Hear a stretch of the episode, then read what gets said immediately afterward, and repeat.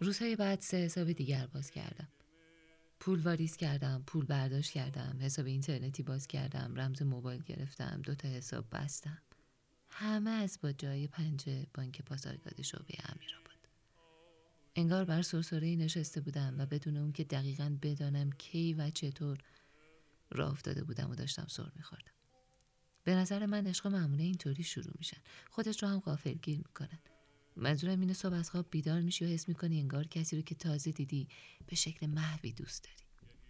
این حس چنان گنگ و کمرنگ و مبهمه که اغلب بهش اهمیت نمیدی چون با شیب خیلی خیلی ملایمی شروع میشه اما بعدشون شیب تندتر و تندتر میشه و اون حس به تدریج اونقدر پر رنگ و واضح میشه که جای همه حسهای دیگر رو می‌گیره.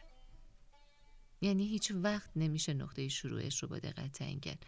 اونقدر تدریجی به وجود میاد که انگار مرز روشنی با لحظه های قبل از شروع شدنش نداره. می‌خوام بگم مرزش یه خط واضح نیست. مرزش مثل مرز آفتاب با سایه است که به تدریج نقطه های روشن و تاریکشون در هم ادغام میشن. نوار پهن و محوی از لحظه های قبل و بعد از عاشق شدن. عشق من به پرستو کم و بیش اینطوری بود. به حال اواخر بهار اون سال انگار کسی منو روی سطح شیبدایی نشونده بود و داشتم آروم آروم سر میخوردم می‌رفتم سمت پرستو. پرستو وقتی فهمید هر بار چند تا نوبت می‌گیرم و منتظر میمونم تا باجه اون منو صدا بزنه تنها لبخند زد. سه هفته بعد با هم دوست شده بودیم و من هر روز در گرمای تیر ماه مثل سگ ولگردی جلوی با قدم می‌زدم تا پاسارگاد تعطیل بشه و برسونمش خونه. پرستو خیلی کم حرف بود. یعنی به اندازه که من دوست داشتم حرف نمی‌زد. می‌خوام بگم به اندازه که لازم بود حرف می‌زد. از این نظر باش راحت نبودم. دلم می‌خواد وقتی ازش میپرسیدم چند تا خواهر برادر داری بیشتر از فقط یه برادر جوابم رو می‌داد. من اگه جای اون بودم به کسی که دوستش داشتم در جواب همچین سوالی از سن و تحصیلات و علایق و زواهر برادرم هم حرف می زدم و اصلا هر چیزی رو بهونه می کردم که کلی باش حرف بزنم. پرستو در بیان احساساتش هم به همین اندازه و شاید خیلی بیشتر امساک می کرد. اگه هدیه بهش می‌دادم به ندرت بیش از مرسی میشنیدم. یه بار براش شعر عاشقانه اسمس کردم و بعد پرسیدم از فرصت داره بریم سینما و بعد بیرون شام بخوریم جوابش دقیقا این کلمات بود. ممنون.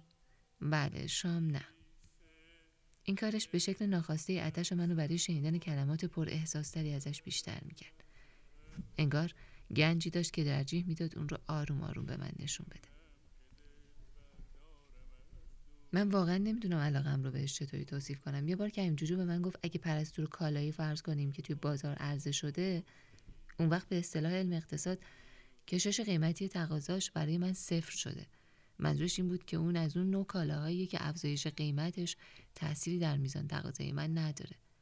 هر قدرم گرون بشه مشتری یعنی من همچنان خواهادشه کریم جوجو می‌گفت چیزایی مثل نان یا دارو کشش قیمتی صفر دارن چون کالاهایی ضروری هم و ضرورت اهمیت قیمت رو از بین می‌برن. خب حق با اون بود. پرستو برای من مثل نام بود. مثل متفورمین و انسولین بود برای بیماری دیابتی. من نه فقط پرستو که هر چیز مربوط بهش رو هم دوست داشتم. فرهان برادرش رو هم بیشتر از همه دوازده ساله های دنیا دوست داشتم.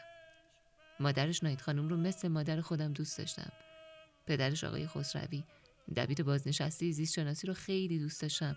اون قدری که به درس مزخرفی مثل زیست شناسی هم علاقه من شده بودم کارمنده بانک پاسارگاد شعبه امیرآباد رو خیلی ساده چون پرستو رو میشناختن و بهش احترام میگذاشتن دوست داشتم.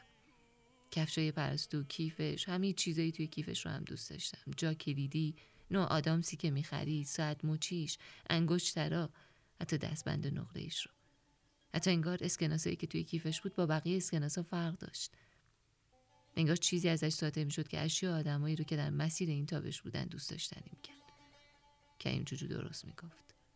پرستو برای من نام بود و دارو و البته آب هوا و من.